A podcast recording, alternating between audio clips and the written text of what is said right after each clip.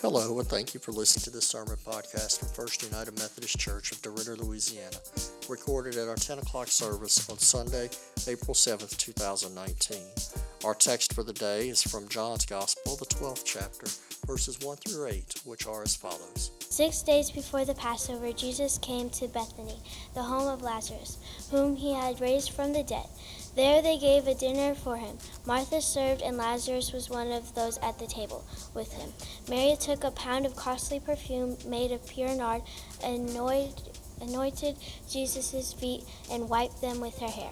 The house was filled with the fragrance of the perfume.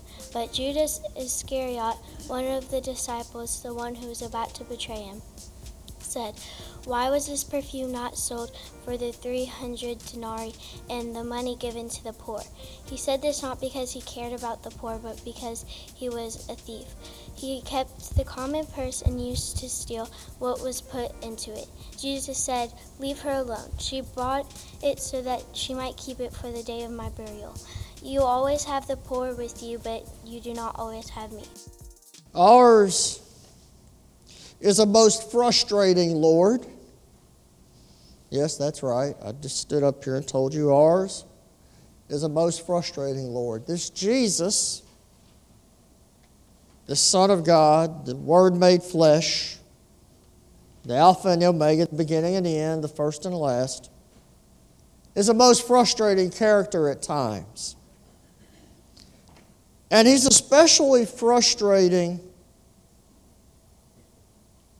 the deeper you go in the Gospels.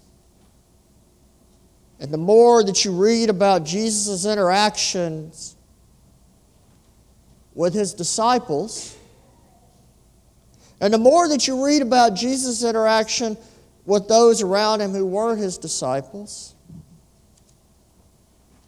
you get the feeling that Jesus just didn't get the human condition. Because in more than one place in the Gospels, what's patently obvious to everyone there, Jesus turns on its head immediately. This passage reminds me so much of a few people that I can put in my mind. Have you ever met someone who doesn't have a positive thing to say about anybody? Have you ever met anybody like that? Here's a more important question Are you somebody like that? The sad thing, and again, I used to get mad, but now I feel sadness and pity for those who walk around perpetually angry with a chip on their shoulders. Choir, do y'all know anybody like that? Would y'all put up with anybody in your friendship circles who's like that? Why? Negativity is not of God. Anger is not of God. Gossip is not of God. Self righteousness, as we learned a few weeks ago, is not of God. And this passage, the Mary and Martha story, is told in several different places in the Gospels, but in John's telling, we get a different take on this Mary and Martha story that makes us, to borrow a phrase, look again at our own faith and the faith of the church. Six days before the Passover, as Gracie read, Jesus went to Lazarus. Martha served. Meanwhile, Mary took a pound of costly perfume made of pure nard. And I'm not going to tell you what nard is, you're going to have to Google it. You're going to do some research. Mary took a pound of costly perfume made of pure nard, anointed Jesus' feet, and wiped them with her hair. I'm not going to ask you to raise your hands on this one. But I want to ask you Actually, no, I want to make an observation. Strike that. I want to make an observation. As faithful Christians, around what is our schedule built? Are our schedules, is worship a priority unless we have something else better come along? Think about the theology of that for a minute. Is Bible study a central part of our calendar schedule? Or is it that we're too busy for that? Is prayer, daily prayer and devotion, something that is central to our life or something that we make time for if we can? Do we bring to God those gifts? And I'm not talking just financial, I'm talking about do we make it a priority of what we give to God in prayers, presence, gifts, service, and witness? As Faithfully United Methodists, we don't pick and choose, as we learned last fall. We don't pick and choose which ones of those that we choose to follow. If you don't have, and yet, you notice when Jesus comes to the house, Mary does not bring out the cheap stuff.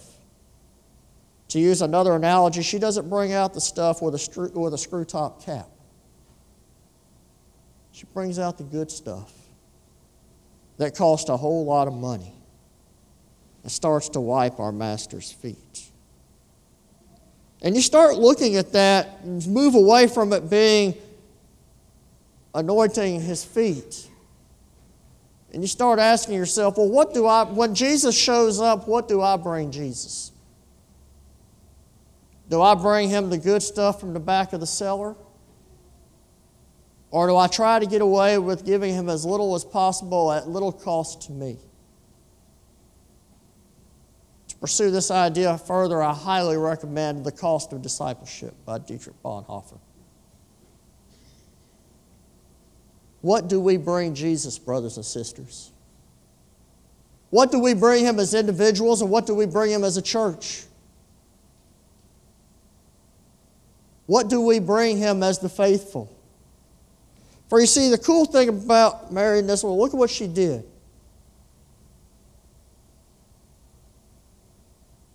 She brought Jesus the best. And that's the first thing we must remember as we go through our Lenten season. Is we must bring Jesus our best. Let me ask you this. How many of you would settle for a God who didn't give us his very best? How many of you would love for God to operate toward us the way that we operate toward God? Are there any takers? Anybody? I'll get the lamp out, start searching. Flip the tables. Let us look at what God, we bring God and ask ourselves would we want God bringing that to us? After all, that is part of what the season of Lent is all about. It's about through prayer, fasting, and sacrifice. Taking stock of our lives and seeing where it is that we need to grow in our faith and our love of God. As we see here, we must bring Jesus the best.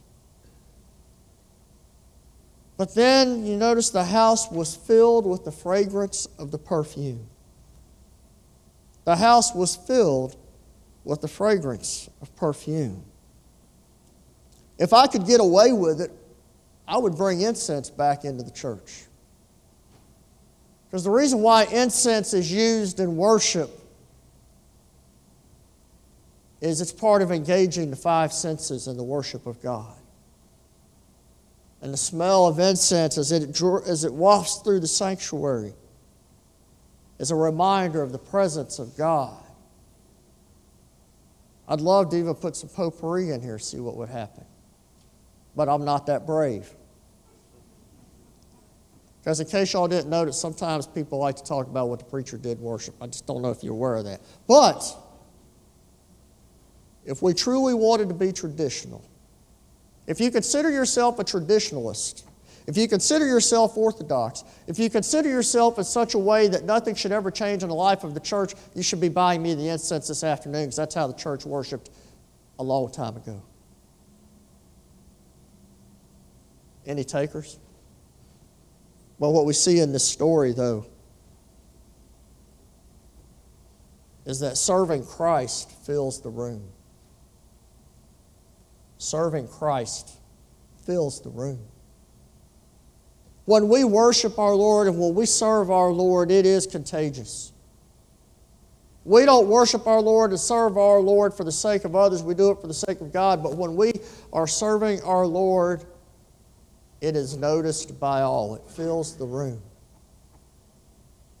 And we're a little over halfway through Lent. Let me ask you is your service of Christ filling the rooms of your life? I did not say about what you do, I'm talking about your attitude. I know that as much as I would love to think I do, I don't. There's not a one of us in here that can answer that question in the affirmatively 100%. But the beautiful thing about the gift of Lent is it gives us a chance to take stock and to make the necessary changes. And then Judas comes along. You got to love Judas. Judas. Judas, I find the most fascinating of the disciples, and not because he betrayed Jesus. But go do a little work on Judas, and you might have a little more sympathetic view than you realize. I think in this passage here, Judas is a lot more like we identify as much with Judas here as we do when we betray Christ our Lord.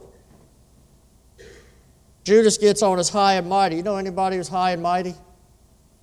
Anybody? Good. But Judas Iscariot said, Why was this perfume not sold for 300 denarii and the money given to the poor? Judas is operating under his own motives. Because as you see, John records the fact that Judas's Judas's motives weren't pure. If there was a fourth point to the sermon, that would be it.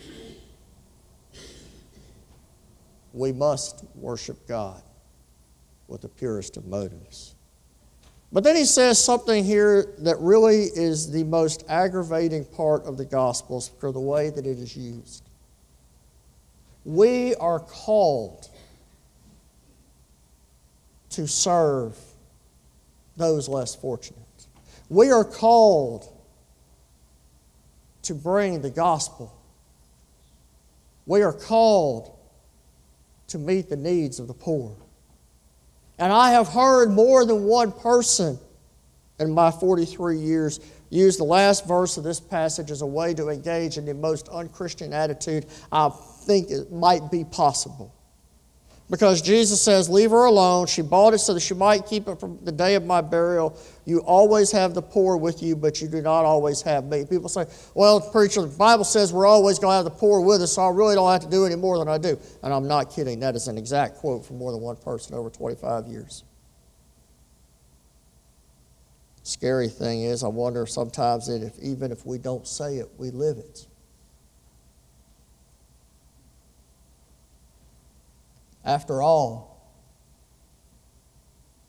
if we were feeding hungry, clothing naked, and sheltering homeless, would our country and our political arena have what it does now? Is the current situation we're in vis a vis political ideology? Maybe instead of criticizing it, maybe the church ought to own a little bit of it. Jesus says, You always have the poor with you, but you do not always have me. And we can interpret that a million different ways. But for the purposes of this message, let us remember that God's work is never ending. God's work is never ending. Jesus is reminding us that our work never stops, that we will always have the poor, the homeless. We will always have the hungry. And as such, our work never ends. And I want to ask you this morning, in this season of transformation, this season of Lent, how different would your life look if you lived out the idea that we are to bring Jesus the best? if you lived out the idea that serving Christ fills the room. If you lived in such a way that you realize that God's work is never ending. How different would our church look if our concern was about bringing Jesus the best? If our concern was about serving, we're realizing that serving Christ fills the room and that God's work is never ending. My friends, look again. It's not just an old story about Mary and Martha, but look again is look at your life and look at the life of our church. There's always room to grow. But may we never, ever compromise on these three simple truths found in this eight verses of the first 12th chapter of John. May we always be those who look again. For when we quit looking at ourselves, and when we quit looking and analyzing our own faith, is the day that we are headed for a very non Christian outcome. And for listening to this sermon podcast from First United Methodist Church of DeRidder, Louisiana. You may find out more about our ministries at fumcderidder.org or by finding us on Facebook. Thank you and have a great day.